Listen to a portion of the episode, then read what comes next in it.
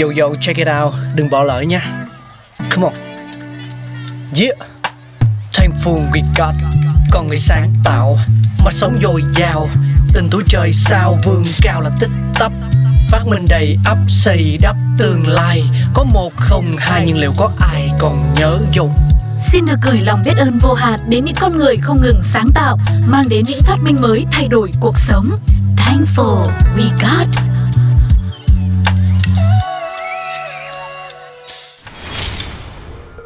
Chào mừng quý vị và các bạn đã quay trở lại với Thankful We Got và hãy cùng với chúng tôi bắt đầu hành trình đi tìm kiếm sự ra đời của tương ớt, thứ gia vị có mức độ phổ biến hàng đầu thế giới. Và có thể nói là thế giới gia vị quả thực rất là rộng lớn, đa dạng và có nhiều người cho rằng chỉ có tương ớt thôi mà đã chứa cả một lịch sử lâu dài và hương vị thì phong phú đến vậy rồi. Vậy chúng ta hãy cùng nhau tìm hiểu ngày hôm nay nhé. Để có một lịch sử dài đến thế thì hẳn là tương ớt đã vượt qua cái trạng thái của một gia vị đơn thuần Nghe có vẻ phức tạp đúng không ạ? Ớt được cho là một trong những loại cây sớm nhất được con người trồng trọt và các nhà khảo cổ đã tìm ra bằng chứng của người Aztec được biết đến là những người đầu tiên phát hiện ra hương vị của ớt từ khoảng 9.000 năm trước. Loại tương ớt đầu tiên bao gồm ớt xay trộn với nước và các loại thảo mộc. Người dân Aztec đã dùng ớt để tăng hương vị cho món ăn của họ. Họ dùng chúng để nộp thuế này, rồi cống nạp và làm vũ khí hoặc là hình phạt nữa. Nghe hơi đáng sợ một chút đúng không nào? Và bạn có thắc mắc làm thế nào mà ớt từ châu Mỹ lại đến được nhiều nơi trên nước Mỹ và châu Âu như vậy không ạ? Trong một cái cuốn sách được mang tên là The Great Hot Sauce Book của Jennifer Thompson có nói, Christopher Columbus đã mang ớt đến những nơi ấy để bảo quản thịt trong chuyến du hành đi tìm hạt tiêu của mình. Vài trăm năm sau đó thì ớt đã được trồng trên khắp thế giới và len lỏi vào nền ẩm thực phương Tây. Những năm 1800 thì quảng cáo về lọ tương ớt Cayenne đầu tiên đã xuất hiện. Hungary là một trong những quốc gia đầu tiên sáng tạo với ớt. Họ thích vị cay nhưng mà không thích cái sự nóng mà ớt mang lại cho nên đã bỏ bớt hạt đi.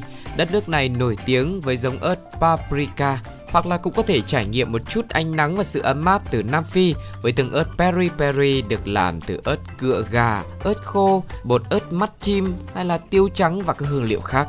Thuở bình minh của tương ớt mang đặc trưng vùng khá lớn, nhưng mà ngày nay thì sự khác biệt giữa khu vực đã trở nên mờ nhạt khi ẩm thực truyền thống của các nước đã gặp nhau và giao lưu rất là sâu sắc.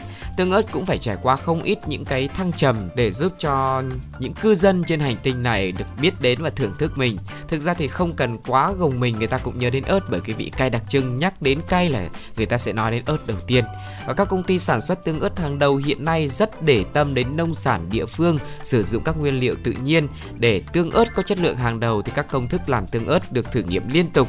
Ngoài ớt và giấm hữu cơ còn một số phụ liệu được dùng theo bí quyết riêng của từng người, từng nhãn hàng hay là từng gia đình. Ớt tươi là lựa chọn hàng đầu để làm nên những mẻ tương ớt ngon. Những quả ớt chín đỏ căng bóng rửa sạch bỏ cuống và hấp cách thủy hoặc là luộc chín. Bước tiếp theo chúng được mang ra xay nhuyễn và tách bớt hạt. Phần thịt quả đã xay nhuyễn được trộn với đường, muối, tỏi xay, giấm hữu cơ. Trong sản xuất công nghiệp thì tương ớt còn được thêm nhiều phụ liệu khác như là chất liệu chỉnh độ chua. Cuối cùng thì đun sôi lại để nguội và chút vào lọ đóng kín. Còn nói vị ờ, về độ cay của ớt hay là tương ớt thì các bạn có bao giờ hỏi câu hỏi tương tự chưa ạ? Bởi vì chẳng hạn như là món mì cay 7 cấp độ um, hot hit một thời mà được rất nhiều người ưa chuộng cũng như là ờ, phải thử một lần trong cuộc đời của mình thì cũng có rất nhiều những mức độ khác nhau. Đấy là 7 cấp độ đấy ạ. Thì uh, Weber Scoville đã phát minh ra thang đo mức độ cay dựa trên vị giác con người với ý tưởng là pha loãng chiết xuất cay với nước đến khi mà chúng không còn bị cay nữa, các mức độ pha loãng chuyển thành một đơn vị nhiệt với tên gọi là Scoville như là người phát minh ra nó. Và cách tốt nhất để hạ độ cay không phải là uống nhiều nước một ngụm rượu hoặc là một ly sữa mới chính xác. Đây được là một cái thông tin mà có thể lần đầu tiên tu cô được nghe và có lẽ quý vị cũng vậy. Và nếu như mà chọn được thử thì tu cô sẽ chọn thử với một ly sữa. Thay vì là một ngụm rượu, nó sẽ hơi chính choáng, hơi nguy hiểm hơn. Một ly sữa sẽ an toàn bởi vì bình thường chúng ta vẫn uống sữa cũng tốt cho sức khỏe, đúng không nào? Và có thể nói là thứ gia vị đặc sệt có màu đỏ cam rất là hấp dẫn. Nhìn thấy thôi là nhiều người đã phải chảy nước mắt rồi. Không phải vì cảm động đâu mà bởi vì à, nó cay quá so với mức độ chịu đựng của người ta. Được làm từ ớt xay nhuyễn kết hợp với nhiều nguyên liệu khác. Không chỉ là chu du các nền ẩm thực vòng quanh thế giới mà tương ớt đã đi sâu vào đời sống ẩm thực của người Việt chúng ta nữa. Tương ớt là loại gia vị dễ kết hợp ừ, với các cái chất phụ gia tự nhiên như là giấm này đường tỏi, cà chua, hương thảo, dầu ăn để tạo nên các loại tương ớt đa dạng. Trong nền ẩm thực của chúng ta thì tương ớt được dùng kèm với các món nước như là bún hay là bánh đa. Một số loại tương ớt chua được sử dụng thêm cà chua hoặc là giấm hữu cơ để gia giảm độ cay thích hợp với món cơm rang hoặc là phở. Tương ớt ngọt hơn dùng để kèm với bánh mì thịt xiên hay là bánh rán mặn chẳng hạn. Bây giờ thì tương ớt cũng không hề khó mua một chút nào, chỉ cần ghé siêu thị, chợ cóc hay là tiệm tạp hóa nhỏ cũng có đủ loại để chúng ta có thể lựa chọn phù hợp với những món ăn mà chúng ta muốn kết hợp. Một số loại tương ớt đang được ưa thích như là tương ớt xí muội này, tương ớt xay nhuyễn, tương ớt sa tế, tương ớt xanh uh, của rất nhiều những cái thương hiệu lâu năm mà chúng ta có thể lựa chọn và tin dùng.